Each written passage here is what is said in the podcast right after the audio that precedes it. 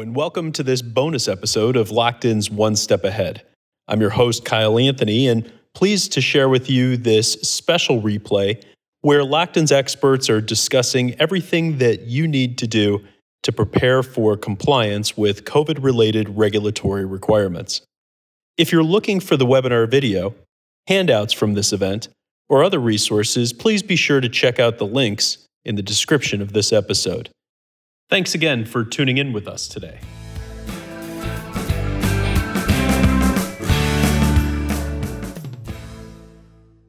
Well, welcome uh, everybody to our, our webcast. Um, uh, I am Ed Fensholt. I am one of the directors of compliance services here at Lockton. Delighted to have you with us uh, again today. With me on today's webcast are my friends and colleague uh, colleagues Mark Holloway and Suzanne Bach. Uh, Mark's joining us from Winston-Salem, North Carolina on the East Coast. Suzanne can't get much farther west in the continental United States. She's in Portland, Oregon. Uh, so we're covering about three different time zones today. I'm in Colorado, but we're delighted to be with you. Um, by now you should have received. Uh, oh, I want to I want to uh, a quick shout out to our assistants uh, uh, back in our virtual studio, Aaron Meyer and Shannon Hopfinger, uh, the ladies behind the scenes, without whom nothing good happens on these webcasts. So, ladies, thank you very much for your help. Um, you should have received the handouts uh, for today's webcast. That's the, the, copies of the slides. We also included about a seven-page uh, grid um, that uh, summarizes some of the benefit-related mandates, accommodations, and other things related to COVID-19 we'll be talking about today. A little handier piece than flipping back through the slides later if you wanted to review the slides or the material. Uh, as usual, you can pose us questions in the Q&A box on the screen. And after the webcast, um, uh, Shannon or Aaron uh, will send us those questions and we'll do our best to answer them in the time uh, that we've allotted for that. Uh, uh, I am going to have to uh, bail out of this maybe a couple minutes early. Um, so it could be that uh, if, as usual, these things go a little bit long, it's kind of my MO. I guess I apologize in advance for that. But if it goes a little long, Mark and Suzanne will field those uh, questions. The webcast is being recorded, so if you had friends or colleagues who wanted to join us but couldn't, no problem. They can they can tune in. We'll send the replay link out here shortly.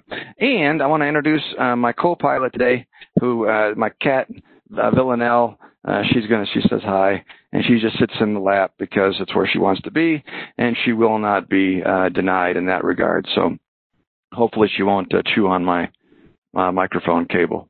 Uh, a couple, uh, a couple other things to talk about housekeeping items here real quickly.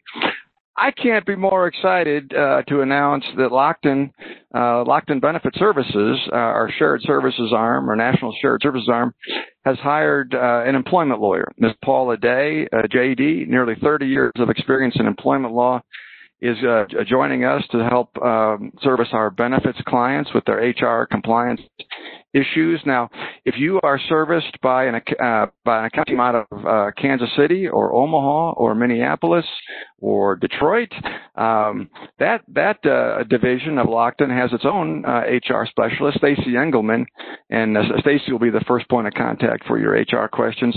If you're serviced out of our Lockton Dunning offices, uh, Lockton Dunning has its own HR specialist as well. They'll be your initial point of contact. But if you're serviced by account teams elsewhere, you'll be delighted, I think, to uh, to get to know uh, Paula Day uh, as time goes by. Uh, ERISA is a friend of mine. Our podcast series uh, is back for season four.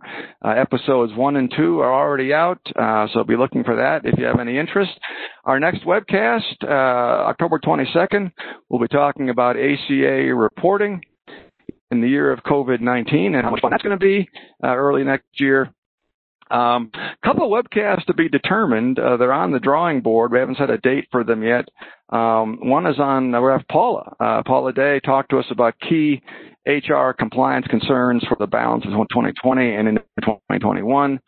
And then our, our colleague, uh, Jay Kirschbaum, uh, uh, has convinced me in Beauty and the Wonders of Health Reimbursement Arrangements. So the, she says she says long forgotten uh, remainder of HRAs and, and then how to fund them in a very effective effective way through corporate owned life insurance. So, pretty neat discussion. I think Jay's going to tee us up and talk us through that uh, a little bit down the road. November 12th will be an election recap and a look ahead to federal health policy for 2021. And then on December 10, uh, Mark and uh, our colleague Rory Kane Akers will uh, take us through uh, the year in review as though any of us wanted to relive uh, 2020, uh, but they're going to do that. Uh, yeah, what a year it's been. Um, uh, I, I saw this and it just made me chuckle uh, if I were to uh, take some liberties with the truth, I would tell you that I bought this for my granddaughter. I think this is a spoof product, but isn't it hilarious? It's so it's so perfect. Uh, includes video conferencing, crying babies, and wine bottles. You know, just just perfect. Uh, before I get into this, I want to say one thing uh, uh, about a development that we're going to be watching um, on your behalf and that is the unfortunate, the untimely passing of Justice Ginsburg a few days ago. Uh, great jurist. Um, it looks like the president is going to fill that seat, maybe even before the election. And uh, when that happens, there will be a six to three majority of uh, uh, uh, justices on the Supreme Court appointed by Republican presidents. We might call them conservative justices. So maybe a six to three uh, balance in favor of the conservatives on that court. Here's why, in our ERISA world, this is so interesting. Uh, as you may know, we've talked about this a number of times in the past. There is a case pending today before the Supreme Court. They'll hear oral arguments on this case uh, shortly after the election. The case is Texas v. U.S. And this is the case that arose out of a Fort Worth federal district court where the trial court, the district court, uh, invalidated the Affordable Care Act, threw the whole thing out, uh, kicked out the individual mandate as unconstitutional now that the penalty has been reduced to zero, and then threw out the balance of the ACA for good measure concluding that Congress would never have passed the ACA without the individual mandate. So if the individual mandate must go, so too must the rest of the law. A federal appeals court has heard that uh, uh case, and uh, Mark, you correct me if I'm wrong, if my, my memory is faulty here, but I believe the the appeals court uh, upheld the idea that the individual mandate no longer is valid uh, as a tax, but the uh, but I think I believe the appeals court said that the that the uh, balance of the law uh, can stand, uh, can can withstand, uh, can can can uh, stand on its own, if you will. So the Supreme Court's going to rule on this question, and really the court, question for the court is going to be, um, can we sever the individual mandate from the rest of the Affordable Care Act? And while Justice Ginsburg was alive, uh, I was pretty confident that the court would say, uh, sure, it can be severed. We can kick out the individual mandate and the rest of the law uh, can stand. And I thought that because we'd have four votes from the liberal justices, uh, Ginsburg, uh, Meyer, uh, Breyer rather, Sotomayor, and uh Kagan. And I thought Justice Roberts, the Chief Justice, he's kind of a moderate. Uh I think he is pragmatic. He, he'd understand how hardwired this law is now into our society. Um, and he would side with the progressives and say that the balance of the law can stand. I don't know what happens now. I really don't. With a six to three conservative majority, I don't know what happens to the Affordable Care Act. We'll get that opinion probably sometime in uh, uh, Mark and Suzanne. I'm, I'm going to guess late uh, late June, maybe the very end of the of the term. Uh, if I were the Supreme Court, I would announce that decision on the last day before I go out of town. Um, but it, it, raises some really provocative questions. If the ACA is passed out, uh, what then? What happens then? So we'll keep an eye on that. But uh, uh, certainly, I think that question is uh, much more in play uh, than it was a week ago. Well, back to the task at hand. What we're going to do here is roll through a variety of uh, COVID related uh, benefit mandates, accommodations, and other rules uh, that affect your benefit programs. Look, there's an awful lot going on in, the in the uh, COVID-19 space uh, in human resources, in paid leave, um, return to work issues, workman's compensation, business liability. We understand that. We're targeting the ERISA questions uh, today, kind of level setting those for you. A little reminder because some of these rules are still uh, in force and in play and will be for uh, quite some time. And we're just gonna we're gonna take these in series. So I'm gonna take one. I'm gonna I'm gonna toss the ball to Mark. He'll take one. Toss the ball to Suzanne. She'll toss the potato back to me, and uh, on we go until we finish. So let's get started. Um, Next slide, uh, Aaron, please. I'm talking about a health care plan, group health care plan mandate uh, imposed by the Congress as part of the COVID 19 relief packages. This one relates to uh, mandatory coverage of testing, of um, uh, uh testing for the coronavirus. Um, with no cost sharing imposed on the member. Uh, this uh, mandate re- requires cost-free coverage for really almost any test at all. Uh, if the test has been approved by the FDA, uh, if the test is pending approval by the FDA, if the test manufacturer says it intends to submit the test to the FDA for approval, just about uh, anything goes there. Um, the mandate applies to uh, uh, the swab test, where they where they take the swab and take it up into your brain cavity pretty much.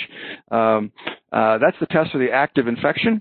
Uh, the mandate also applies to antibody testing, the blood testing, the serological uh, testing uh, to see if you've had uh, the, the, virus.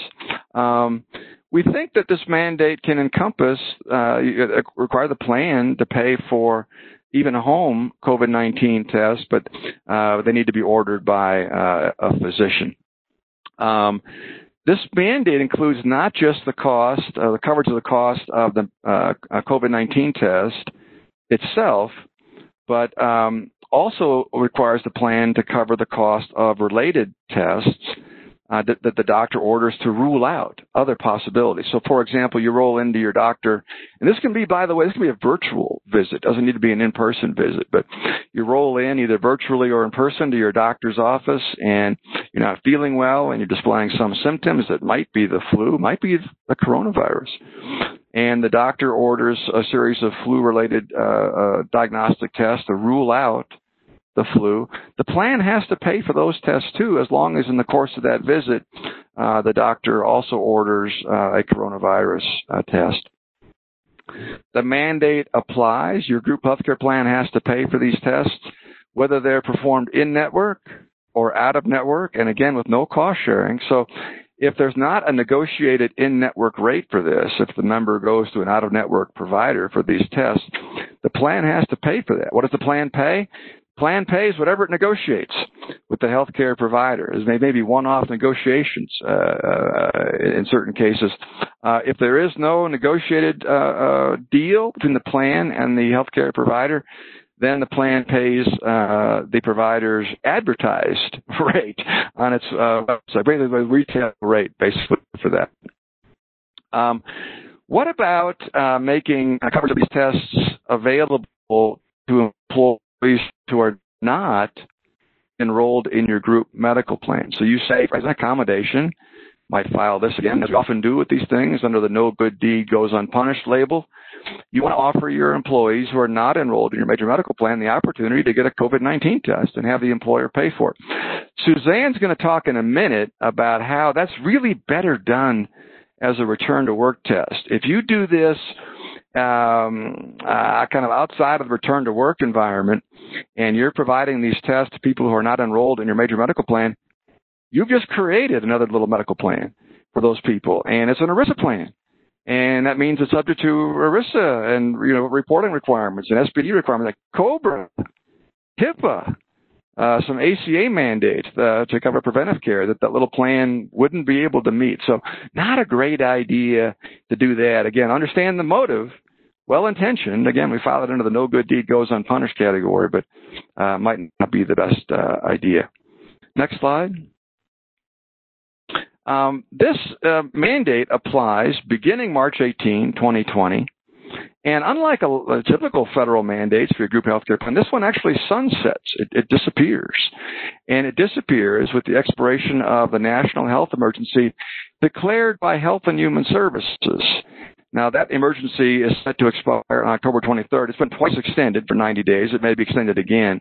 The reason I mention this is Mark is going to talk in a minute about maybe the most important um, most challenging, uh, uh, most high risk uh, uh, mandate on employers and the group plans. Um, and that is tied to a different national healthcare emergency, one declared by the president. But the mandate I've been talking about is tied to uh, the health emergency declared by the Secretary of HHS, and again, that currently runs until October 23rd. Um, speaking of mandates, there's another mandate that group healthcare plans must cover cost free uh, any uh, uh, uh, coronavirus preventive care uh, declared such by the U.S. Prevention Services Task Force. Like the other mandate, applies to virtually all group healthcare plans, including these MEC plans and minimum essential coverage plans, these uh, little skinny single slice of cheese pizza plans, we call them, that kind of came into vogue with the employer mandate. Doesn't apply to health FSAs, uh, dental plans, vision plans, things like that. Um, the timing of this is interesting. You know, uh, the U.S. Prevention Services Task Force. Uh, uh, you've heard before. This is the group that sets the list, the long list of preventive care services that a group health care plan must cover cost free uh, under the ACA there, uh, in that context, when that task force um, uh, uh, makes a new recommendation, that recommendation becomes a hardwired mandate for the group health care plan beginning on the first day of the first plan year that follows one year after the recommendation is made. It's a highly accelerated timeline for this COVID 19 stuff, though. It was really like the vaccine, for example, be preventive care. Uh, here, that, that mandate takes effect 15 days after the task force uh, recommends that. So, uh, and I don't see a sunset provision here. I think this one uh, this one will linger. Speaking of vaccines, the feds have recently rolled out their preliminary plans for distribution of a coronavirus vaccine. As you know, if you read the paper or you get your news uh, where I do, like Facebook, uh, there are a variety of vaccines under uh, development. Some in the UK, some here, some in Russia, apparently. Um, but uh, but the feds have now outlined uh, very generally sort of a phased approach to uh, getting these vaccines. Ed hoped he was going to be first in line or nearly first in line for one of these vaccines. You know, I'm 62. I'm in as a dangerous. Yeah, Mark, you too, buddy. Or yeah, I think you're 59. Almost. Okay. Um, yeah. Uh, well. Um, uh, you know, Ed's got a little hypertension. I work at Lockton. It's a high pressure place. Uh, age 62. I'm kind of high risk category, you know. So I'm thinking, well, maybe I'll get an early vaccine. Or I think about it, I'm not going to get an early vaccine. You know, these things are going to go as they should go uh, early on to healthcare providers, first responders, quite likely to the U.S. military. You know, they're about uh, they're about uh, three quarters of a million people, I think, in uniform. Um, and uh, and they need uh, you know the vaccine first. So I don't know, maybe next summer uh, it gets in line, you know, for a vaccine. We'll see how this goes. Um, uh, this phased approach recognizes that there's going to be a limited number of vaccines uh, early on. Uh, later, they hope to uh, expand availability. Uh, phase three basically says we might need to make the COVID vaccine um, kind of part of the regular vaccination, you know, schedule. So you get uh, what is it, measles, rubella, um, you know, the mumps, you know, all those kind. Maybe you get the coronavirus vaccine, you know, now at the same at the same time. Um, uh, states have uh, raised their hand and said, "Wait a minute, guys, you're a you're a little late coming to this party, telling us how this rollout's going to happen, and b you're not telling us enough. Look, we can't plan at the state level for handling uh, vaccine distribution until we know a how many doses we're going to get." Um, who uh, is supposed to get the first doses. We'd like some consistency across state lines in this regard.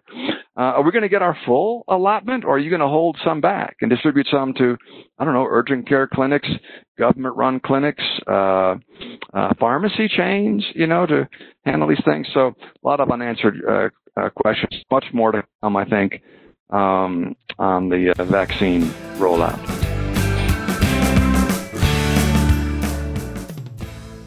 Well, as I mentioned ago, uh, I think maybe one of the most important pieces of federal guidance concerns the tolling of some um, uh, group healthcare plan related deadlines uh, in ways and for periods that will, will strike you as a little remarkable. And to tell us about that is Mark Holloway. Mark? All right, great. Uh, thanks, everyone. Thanks for joining us. Um, and I'm going to move quickly through this material. Um, just to reiterate what Ed said, I mean, at least as far as the four topics that I'm going to be talking about here on the webcast, um, this is the one that's the most pertinent because, frankly, um, there's a lot here that can go wrong, and I'll kind of touch on that uh, in a minute. So uh, what happened here, the Department of Labor and IRS issued guidance uh, back in April uh, that said that plan sponsors had to disregard many of the plan deadlines due to COVID-19. Uh, and those are the things we see highlighted on the slide there. Uh, obviously, obviously, for HIPAA special enrollment requests, this is one of the things that has been um, impacted. This is if you lose other coverage, get married, uh, get married, or have a baby. Uh, most importantly, the COBRA timeframes, as far as COBRA elections, premium payments, and notice by members, those are also subject uh, to this deadline freeze. Uh, and last but not least, claim submission and appeals and requests for external review under, under your health plan. Now, one important thing to note here, and this is a question I get from time to time, is um, the, COBRA coverage um, maximum periods, either the 18, 29, or 36 months, uh, those are not impacted by this guidance from uh, the Department of Labor and IRS. So those 18 or 18, 29, or 36 month deadlines continue to apply. Next slide, uh, for how long are these deadlines suspended? Well, what we have is well, what we affectionately refer to as the outbreak period. And the outbreak period began on March 1. Uh, and as Ed alluded to a couple minutes ago, it goes until 60 days following the expiration of the presidential national emergency declaration. Uh, and by the way, the president has not yet ended um, the emergency declaration. So the way things are going to work, this outbreak period is going to spe- uh, spill into this fall, into this winter, and possibly even uh, early into next year. So what happens is if you have any of the applicable deadlines we've talked about here under HIPAA, COBRA, or whatever, um, with falling within the outbreak period, uh, they're recalculated by cutting uh, the outbreak period out of the calendar. In other words, what we're doing is here, we're just pushing the pause button here. Um, and as we say at the bottom of the slide here, that means these requests, um, you know, are, are going to be, be deemed timely, even if they're not made until months after the standard deadline. And I've got a few examples here that'll show you uh, about how long this can really drag out. Next slide, please. So uh, note, just some notes of clarifications here before I uh, march into the example here. It's not that the deadlines, it's not that the deadlines that fall within the outbreak period are deferred, then fall due on that date. Rather, the outbreak period is simply ignored when redetermining the deadlines. And again, I think this will be hopefully be pretty clear when I walk through the examples here. Now, one preface, next slide, please, Aaron, on the example here. Um, in order to try to illustrate this stuff to you guys, um, I had to make some assumptions here as far as these examples. Uh, and one assumption I made is that the national emergency declaration ends on October 31st. Now, again, that has not happened. Uh, the president has not declared the end of the national emergency, but just, you know, for purposes of the three examples I have here, we're going to assume that the national emergency ends on October 31st. So again, the way it works, we tack 60 days on to that. So that gives us until uh, December 30 as the outbreak period. The outbreak period, again, in this hypothetical that I'm using here, uh, it starts on March 1 and goes through December 30. So let's look at the three examples I have here. The first example, we have Joe, all right? Joe was furloughed on April 1st, 2020, loses his health coverage, and Joe is provided his COBRA packet on April 20th. Now, the way things work in a normal world, this is the standard deadline discussion there. Uh, Joe has 60 days to elect COBRA following the issuance of the notice. And if Joe, um, Joe's deadline to elect COBRA would be June 19th, and his first premium payment would be due um, 45 days after that on August 3rd. That, that, that ain't how it works during the outbreak period here. Joe's 60-day time frame to elect uh, COBRA is frozen until the outbreak period ends on December 30. So begin, beginning December 31st, the 60-day election period begins.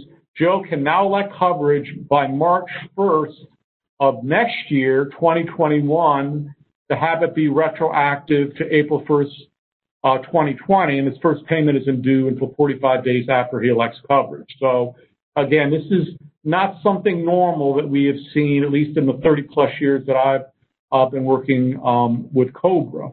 Uh, example number two here. Poor Joe, uh, he got this. Uh, in this example, he got uh, he had a qualifying event in September of 2019. Elected Cobra was a good citizen, able to pay his premiums on a timely basis. Uh, but the problem was uh, he did not pay his March 2020 Cobra premium on time. So, you know, again, in the normal world we would live in, Joe would be simply out of luck. He would have had his uh, Cobra coverage canceled back to March 1st. Uh, not so under the outbreak period. The Joe's 30-day uh, grace period clock is frozen until the outbreak period ends on December 30th. Uh, then his premium payments for March through December are not due until January 29, 2021, 30 days after the um, outbreak period ends. So you guys get an idea of how this works. Last example here this is a HIPAA special enrollment event also impacted by this guidance. Uh, we have Jane, uh, who did not have did not have coverage under employer's plan, but guess what? She had a baby on February 15th. And the way the HIPAA special enrollment events rules work, if you're an employee and you didn't have coverage, um, if you can elect, you have 30 days to elect coverage for yourself, the new baby, and your spouse, um, if, if you so desire.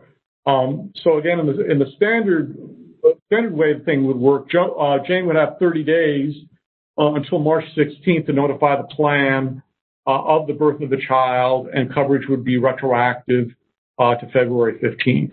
Uh, not so here because uh, Jane's special enrollment period spills into the outbreak period. So it's frozen on March March 1st, 14 days into the 30-day requirement. All right, so the 30-day clock here for the HIPAA special enrollment does not resume again until December 30, and it runs for 16 more days. So this example, uh, Jane now has until uh, January 15th, 2021 to elect coverage retroactive to February uh, 15th, 2020. Uh, next slide here. Now, uh, I mean, kind of the positives uh, and the negatives here. Um, obviously, if you're a plan participant, this is good news because if you either um, miss a premium payment or a deadline, uh, either intentionally or unintentionally, uh, you now have the, the ability to go back, elect coverage, and get coverage uh, retro, uh, retroactively reinstated. And obviously, with, with all the furloughs and layoffs and all that, a lot of folks couldn't really, having cash flow issues, couldn't afford their premium payments. Now this rule gives them somewhat uh, of a benefit uh, to go back and elect coverage. Uh, now, for employers, um, you know, there's always been a risk of adverse selection with COBRA. Um, and obviously here, as we're talking about um, some of the examples of people electing coverage back a year, I mean, that really brings the adverse selection uh, issue to a head. Um, I guess a couple things to note here. One would be for, for those of you that are self-funded, um, you obviously want to check with your stop loss care and just ensure they're going to um, play along on this. Um, as far as communicating this to plan participants, earlier this year we came up with a model uh, communication that um, our friend Ian, Ethan McWilliams drafted. Um, you know, there's not a fiat by the government to communicate these new rules, but we think it's a good idea to do so. Now, um, the last thing I want to just leave you with here uh, before I turn things over to Suzanne, and I think some of you that tuned into prior webcasts have heard me say this before. Um, the mission critical thing on the COBRA deadlines is make sure your COBRA vendor and your health plan, your health, health insurer or third party um, claims payer are on the same page as far as how this is all going to work.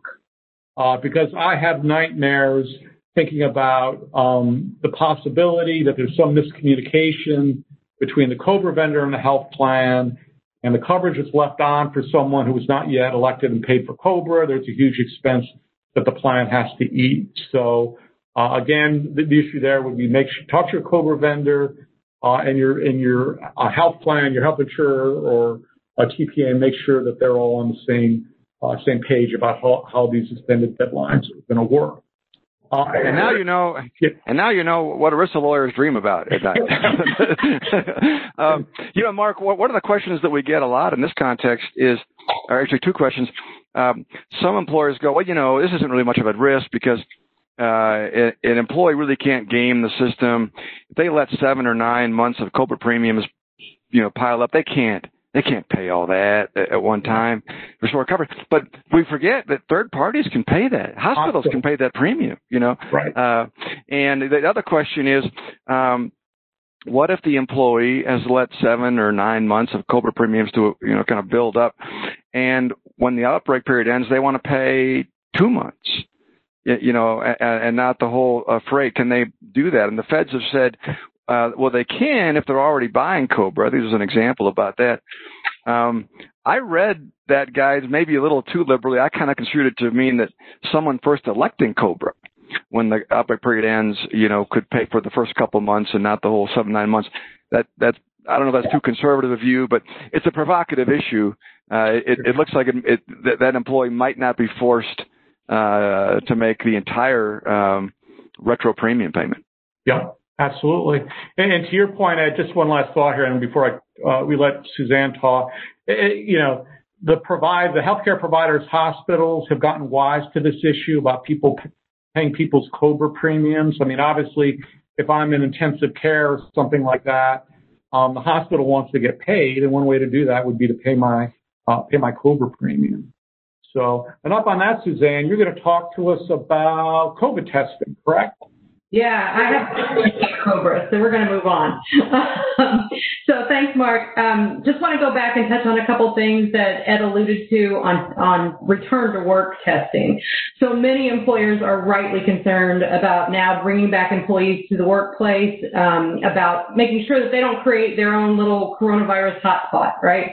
So um, there are a lot of things to think about with that. First of all, you're going to think about what kind of testing you're going to do. Um, in fact, some states are mandating employers test employees before returning them to work. For instance, in California, there was a letter sent to all skilled nursing facilities in the state requiring them to test healthcare professionals on a weekly basis, um, and then even more frequently if they show symptoms. So um, the first question that came to my mind was, well, does the EEOC even allow employers to mandate testing? And the answer is definitively yes. You can require employees to submit to testing, but it really depends on what kind of test you're doing. So basically, there's you know about three different kinds right now. Um, thank you, Aaron, for switching my slide. Um, first, you know, basic fever screening, not very reliable, but certainly doable. Um, throat swabs, nose swabs, more reliable, and that's actually the method that's recommended by the state in that California letter I mentioned.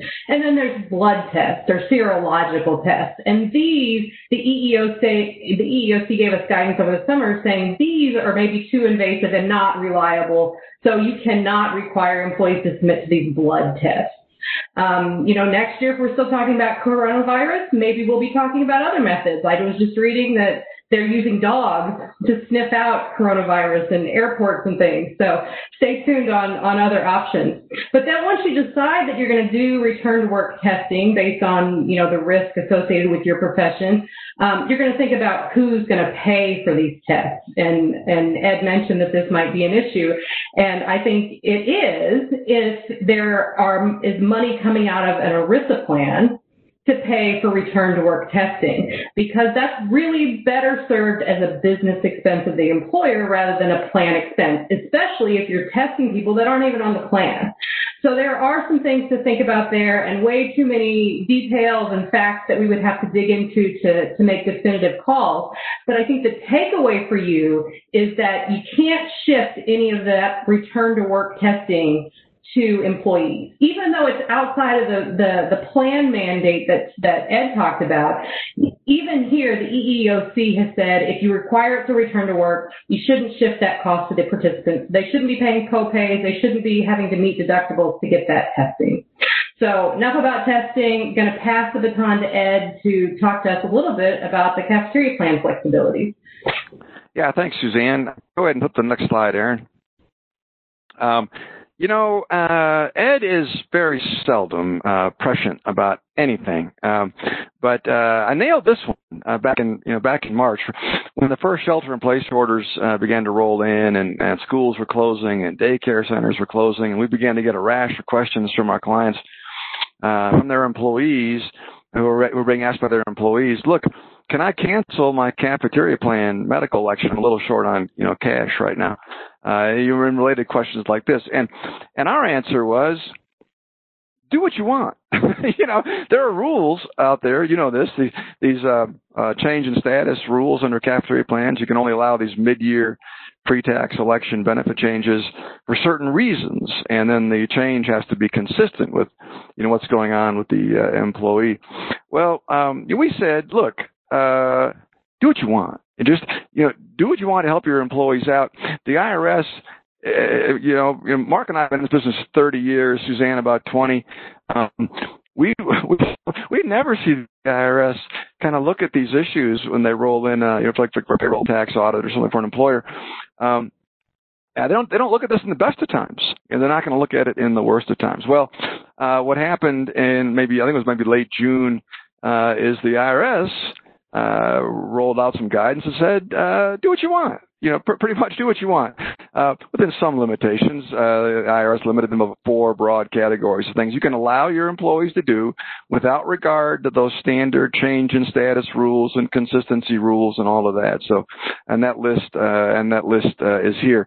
The last bullet is significant. What employees really wanted more than anything else was they wanted their FSA balances refunded. They wanted the cash. And, uh, you know, I'm on record as having said, although I'll probably deny it now, uh, I'm on record as having said, look, if you can get your FSA vendor to refund that money, you want to take the, you want you want to do it, I, I do it. Again, the IRS is just doesn't they don't pay attention to much of this stuff. Um, well, the IRS said in this guidance, look, you, you, you, and we knew they would. Uh, like you can't do that. You can't refund their FSA, uh, you know, balances. At least not, uh, you're not if the IRS were in the room with you. Next slide. Um, you don't have to do any of these things. These are these are accommodations that the IRS makes available to you, and if you're going to do uh, them, you can do some, not all. Um, um, you can impose limitations on them. So, for example, if you want to allow an employee to reduce a health FSA benefit election for 2020 because of the the, uh, the COVID-19 issue, um, you could say, we're going to let you reduce your FSA election, say from 2,500 to $1,000, but you can't reduce it below the level of the reimbursements you've already received this year. We're not going to write you a check, you know, um, out of our general asset account. So, um, so you can, you can impose some limitations on this. One thing you, you, you want to do, if you're going to allow this kind of stuff, don't allow it just for the highly paid. Uh, again, the IRS is not likely to police this. Uh, they don't really do a lot of discrimination testing um, for cafeteria plans, but uh, uh, if they were to do that, why? Uh, one thing they would look at first and hardest is whether you gave the highly paid folks a better deal. Next slide. Uh, if you want to allow these accommodations, you can do it, but you can only do it in 2020. Uh, and then the IRS says if you do this, you, or you've already done it, um, you should really amend your cafeteria plan to reflect what you've done, give it the retroactive effective date, and amend that plan by the end of 2021. Uh, this I kind of find a little bit humorous. I just imagine uh, our client sitting there in late November of 2021 uh, deciding whether they are going to spend the time and money now to amend their plan to reflect what they did a year ago and can no longer do. Um, but if, if the IRS were in the room with us, they would say we need to amend the cafeteria plan by the end of 2021, and we'll have a model amendment for that if you'd like to take advantage of that. Next slide. And now back to Mark Holloway, who will talk about uh, change, Mark, the rules related to coverage of over-the-counter medicines and supplies. Yeah, next slide, please. And this is an example of Congress giveth, Congress take, taketh away. That I mean, we've flip flopped over the years on this issue about whether, whether over-the-counter medicines and supplies can be uh, reimbursed through pre-tax accounts like HSAs, FSAs, and HRAs. Um, the good news is that we're back to what was the old rule before uh, ACA was passed, that individuals can use those accounts now to purchase over-the-counter drugs and menstrual products, which was a, a recent change. And the deal on this is this is effective all the way back to 1-1 of this year. The change is permanent. Um, for those of you that have a Lockton or hush Section 125 plan, we have a model amendment uh, that we can make available to you for that. So if you want to do this, allow for it, you probably, you likely need to amend your plan unless it now uh, allows for, re- uh, unless it currently allows for reimbursement of over-the-counter medicines and supplies. And Suzanne, you're up on 5500s. Great. Next, please, Aaron. Um, so everyone is providing accommodations and flexibility for lots of things, but what about those pesky 5500s? And um, not not real exciting news here. Um, as everyone here knows, 5500s have to be filed for welfare plans with 100 or more participants at the beginning of the plan year. And then most employers also take advantage of the extension um, until October. And nothing changes with that. So if you're a calendar year plan, there is no relief available to you. If you happen to be a non-calendar year plan, um, and your deadline fell between April 1st and July 15th, then you did get a little bit of a reprieve until mid-July. Um, and there's an example there on the right that kind of walks through how that plays out. But for calendar year plans, nothing too excited to, to get too excited about. So I'm going to hand it back to Ed to help us understand the IRS accommodations for FSA. Yeah, thanks, Suzanne. Uh, next slide, Aaron. Uh, the IRS, in the, in the same uh, set of guidance that talked about the cafeteria plan election change accommodations, gave us some additional flexibility for flexible spending accounts. Uh, health FSAs, and dependent care FSAs, by the way, are allowed, as I suspect you know, to have what's called a grace period for two and a half months after the close of that uh, FSA plan year or coverage period. Um, and uh, what happens is for that two and a half months, the uh, employee can incur additional claims and have those claims paid from residual or leftover assets from the prior plan year. So the classic example, plan year ends, FSA year ends uh, December 31st, 2019. There's a grace period in place for two and a half months to March 15, 2020. The employee has uh, 140 bucks left over in his health FSA uh, at the end of 2019, he can incur additional claims uh, for those two and a half months in 2020 and have them paid from that residual balance.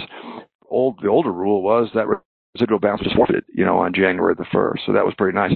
The IRS said uh, for this year, because of the coronavirus, if you want, employer, you can amend your uh, FSA to extend that grace period all the way out to December 31st. So you basically, for a calendar FSA, you basically give them uh, a full year to incur additional claims and have those applied against any residual 2019 uh, assets.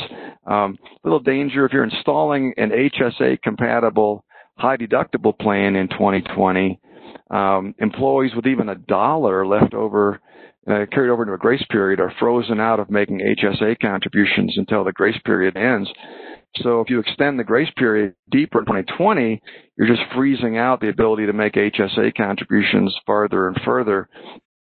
Um, rather than extend that grace period to 1231 2020, why not do it until 1130 2020, uh, the 30th of November?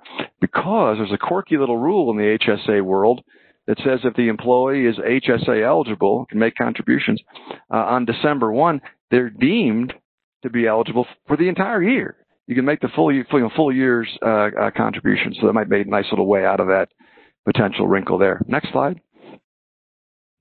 If you don't have a grace period under your uh, health FSA, you can have what's called a carryover. Again, this is optional. Employers can put this in or not.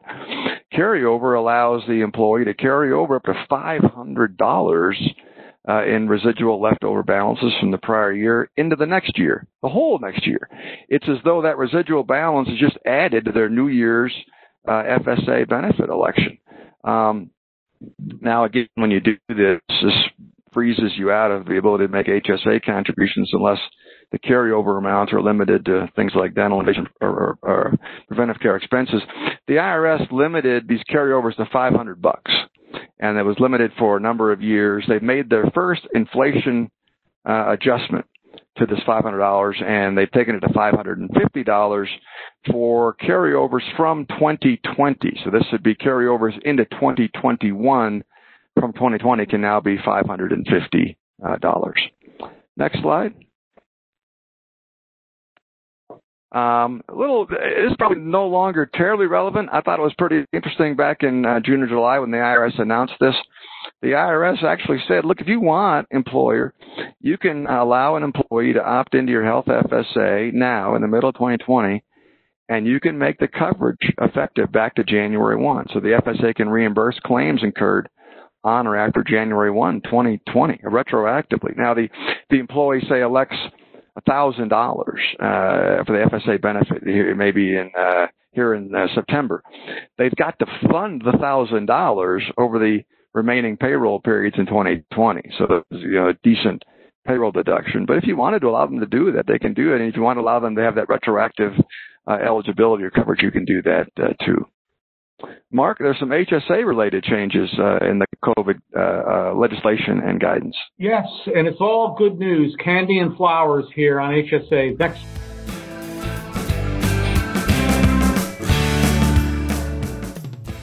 Um, the first bit of good news is that, as you, you folks may be aware, generally the rule is you cannot have any first dollar coverage uh, payable um, unless it's preventive care uh, without potentially messing up uh, employees' HSAs, meaning that if there's first dollar coverage other than dental vision or preventive care, it can disqualify uh, employees from contributing uh, to their HSAs. The good news is that until the end of next year, 2021, uh, there is this rule where you can offer uh, telemed services at reduced or no cost without um, creating any HSA compatibility issues. And as noted there, um, prior to this rule going into effect, generally the deal was you had to charge the fair market value of the telehealth visit in order to uh, preserve HSA eligibility. But again, we've got to fix uh, through, through, the end of next year.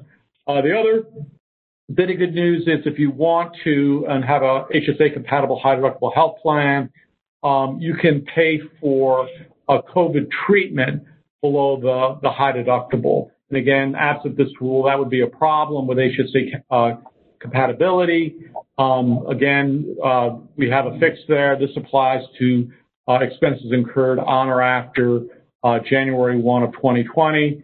Uh, as noted on the slide, there's some there's some insurers out there that voluntarily started covering treatment and no cost sharing, but a lot of them have rescinded the accommodation at this point.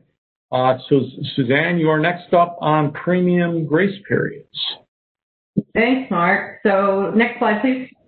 Um, going to run through this pretty quickly because I think many of you have these types of questions and issues in your rearview mirror at this point. But just a couple things wanted to highlight.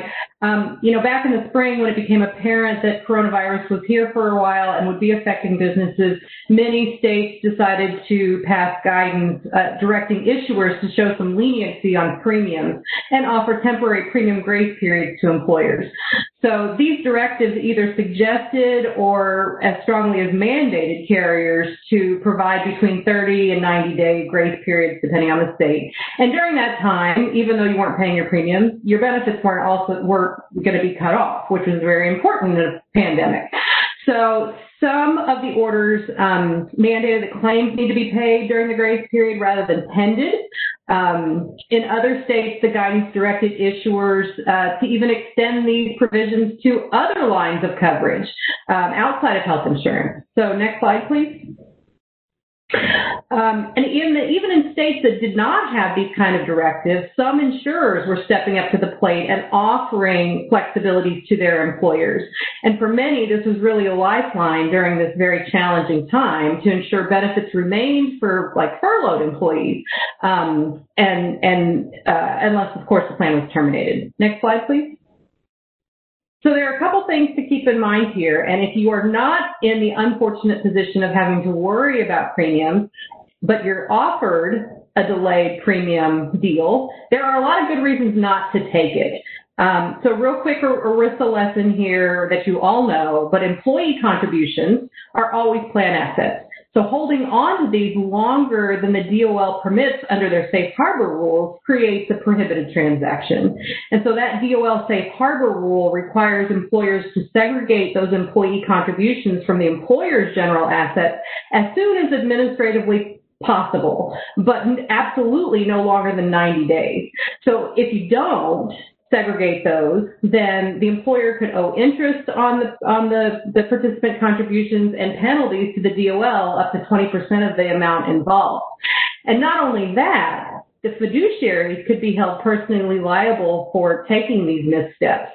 So definitely don't want to hold on to employee contributions too long. Otherwise, there's you know those issues and trust issues. So um, maybe not a good idea. And even if you're a plan that doesn't take employee contributions, which they do still exist in some places, um, you could still be on the hook if your promised benefits under the plan are not paid if you don't hold up those promises. Essentially, you'd be providing illusory coverage to people, and DOL frowns upon that. And if, if particularly if participants are, uh, you know, left holding the claims bills in their in their lap, that that is particularly um, unsympathetic to the DOL. Next slide, please. So if you're not in this horrible position of having to decide between premiums and light bills, um, there are some better options. So one of those being, you know, if you're offered a premium forbearance, then you could pass that on to the employees and just say, hey, for these three months, whatever, uh, employees don't have to contribute. And that eliminates your plan asset issue. I mean, you're still on the hook for the promised benefits, but, but at least it's one less thing to worry about. Another option, if the carrier, you could ask them to accept a partial payment, um, and that partial payment on premiums would just be the employee portion. And of course, if you do that, you're going to want to get assurances from the insurer that you know they're not going to retroactively terminate your coverage, um, and you know that once you submit the rest of your employer portion of the premiums, then they'll they'll um, make sure it, it's in place. And this could give the, the employer some financial breathing room if they have those challenges. Um, and then the last option, and maybe I would think of this as the nuclear option, but employers do have autonomy to decide when to terminate a plan. So you could terminate the plan, provide notice to the participants, and return any of the unremitted premiums back to the employees.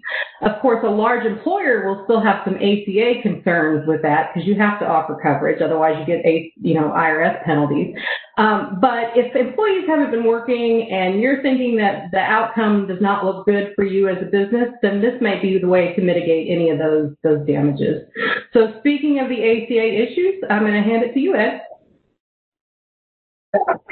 Yeah, thanks, Suzanne. Before I jump into the ACA issues, I'm going to tee up a couple of questions um, that have come in that I can answer uh, because I've got a uh, bail out of here in just a couple of seconds, uh, and then we'll take up these ACA issues.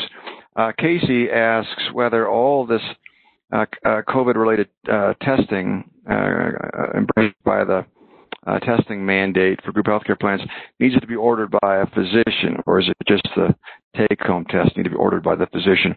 All the testing needs to be ordered by a physician. I suppose a physician assistant, you know, operating under uh, the direction of a physician, that would work too. Your insurance company or your third-party claim payer, uh, they understand, you know, these rules, and they're they're just going to go ahead and pay these uh, expenses with no uh, uh, cost sharing. Does the mandate apply to self-funded plans? Uh, Nicole asks. Yes, it does, both insured plans and self-funded uh, plans, or ERISA plans, or uh, even non-ERISA plans. Um, uh, oh, uh, uh, Zara uh, asks whether it's possible under the IRS cafeteria plan FSA accommodation to roll residual DCAP or dependent care FSA funds into a healthcare FSA uh, no, that's not that's not not kosher anyway. Look, if you if you want to do it, and your FSA administrator will let you do it, uh, you you probably have a better chance of being struck by lightning and eaten by a polar bear today than the IRS rolling in and looking at that. But uh, we can't tell you that it, it's okay. Uh, and Mary asks, where can I obtain Lockton's model CAP 3 plan? Send a check, uh, payable to Edward Fensholt. no, um, we have the model amendment uh, in draft form we're working on it with Hush. Of course, we have a lot of time uh, to get that thing signed up. You know, really about another 15 months, but we'll finalize that here real shortly and have that available through your Lockton account service team. Okay, Aaron, uh, ACA related issues. Next slide. Yeah, we've talked about this back when furloughs first began, you know, in, in April and May and June. Uh, watch for the impact of furloughs. The real challenge here, guys, is if your uh, group healthcare plan, if it hardwires and it probably does, if it hardwires uh, group health care plan eligibility to ACA full-time status. So if you're an ACA full-time employee, you know, you're averaging 30 hours a week over the prior measurement period, you're in. If you didn't, you're out. Um, and that kind of worked okay in the non-COVID environment. Here, if you had layoffs or furloughs, you've got a bunch of employees who may be coming back now or become actually um, who have a bunch of uh, unpaid hours in 2020, and those don't count in the measurement period uh, for their ACA full-time status for next year. And so you may have a whole bunch of employees. One of the terms of your plan don't qualify for coverage in 2021, but you want them to have coverage. And there are ways you can fix that. You can give you can amend your plan to provide some deemed credit for those unpaid hours when they were on furlough. You want to clear that with your reinsurer if you have, a self-funded plan. Um, uh, things like that. And we've got model amendments for that uh, as well.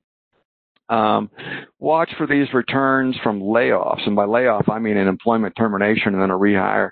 That employee comes back in fewer than 13 weeks for ACA purposes. They step right back into the shoes that they were in when they left. That is, you can't treat them like a newly hired employee for ACA purposes.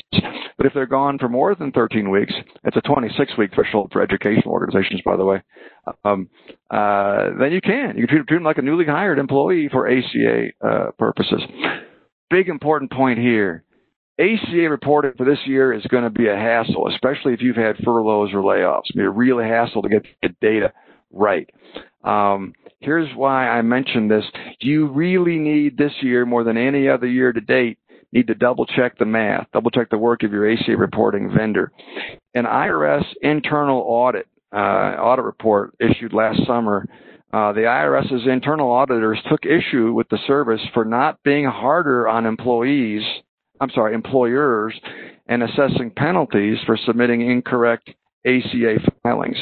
Incorrect ACA filings are legion. They're all over the place. And we've uh, spent a lot of time at Lockton um, helping get helping get employer mandated penalties rescinded for employers because their ACA filings were wrong. ACA filings suggested they owed money when they really didn't. The, the, the IRS may rescind those penalties, but they can fine you as an employer for having submitted incorrect filings in the first place. Filing you for having submitted incorrect filing, or fining you for incorrect filings in the first place. So, uh, and they're going to get tougher on this. Uh, now, they've been called to task by their own internal auditors on this. So, this year more than any other, please check the math of your ACA reporting uh, vendor. Uh, next slide. There's a whole lot of tax credit goodness, Mark, going on in this uh, COVID-related legislation. Tell us about that. Just one final thought on the ACA reporting thing. This is a plug for Rory and my webcast in December. Um, realize that there are a bunch of states out there that now require ACA reporting. California is one of them. So if you have employees in California, you're going to have to make arrangements for 2020 to make sure that the uh, the tax folks in, in uh, Sacramento get a copy of those 1095-C forms. Next slide here on um, ERC, FFCRA, and the like. Um, one thing just to note here, I'm going to uh, and, and just to touch on this very briefly because this is a topic that we've quite frankly beaten to death uh, in some of the prior webcasts, and we've done alerts on it and everything else. Uh, the long and short of it is here is if you're subject to uh, any of the three federal stimulus programs noted on the slide, Families First Coronavirus Response Act, that's for employers generally with fewer than 500. If you're taking the employee retention credit or you have a loan under the Paycheck Protection Program, uh, in each of those uh, stimulus programs, you, you, the employer, can get reimbursed uh, for your health plan, your health plan costs and it's noted on the slide that these are called qualified health plan expenses under FFCRA and ERC, uh, and a slightly different definition under the Paycheck Protection Program. Next slide, please. Um, this is just lifted out of one of the alerts that we did on this. I think it was the May 4th alert.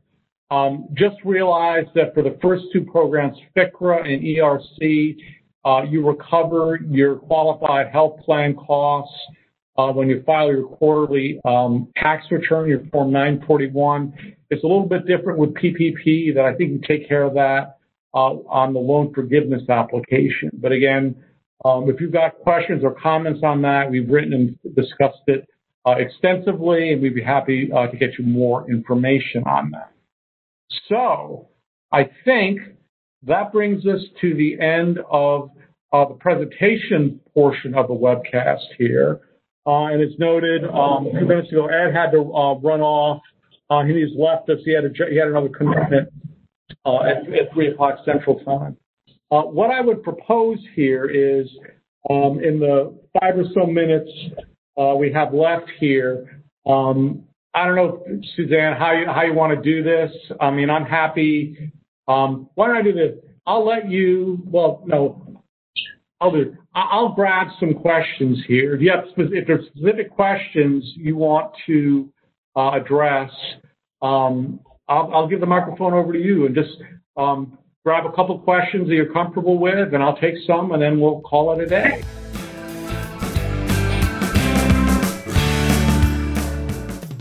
Great. Um, let you catch your breath here a second. I did get a question.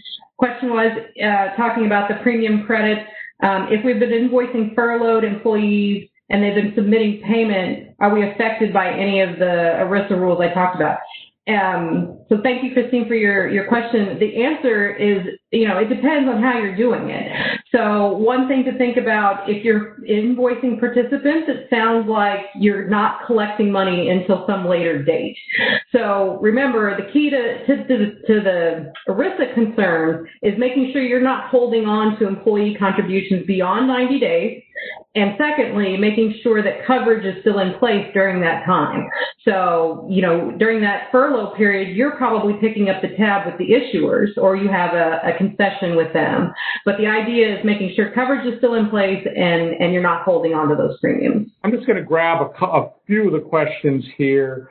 Um, one, I guess just a reminder to folks, and I think Ed alluded to this before he ducked off. Um, you can't move money between a health FSA and a dependent care FSA. You can't move that money back and forth. You can't roll uh, uh, roll back and forth. Uh, the other thing, just to, to clarify, that for F- the health FSA, you can either have a 500 or 550 dollar carryover or a two and a half month grace period, not both. Uh, it's an either or thing. It's not either one isn't required, but again, if you have one, uh, you can't you can't have uh, can't have the other. To piggyback onto that, there's another question about clarifying the grace period from the runoff period.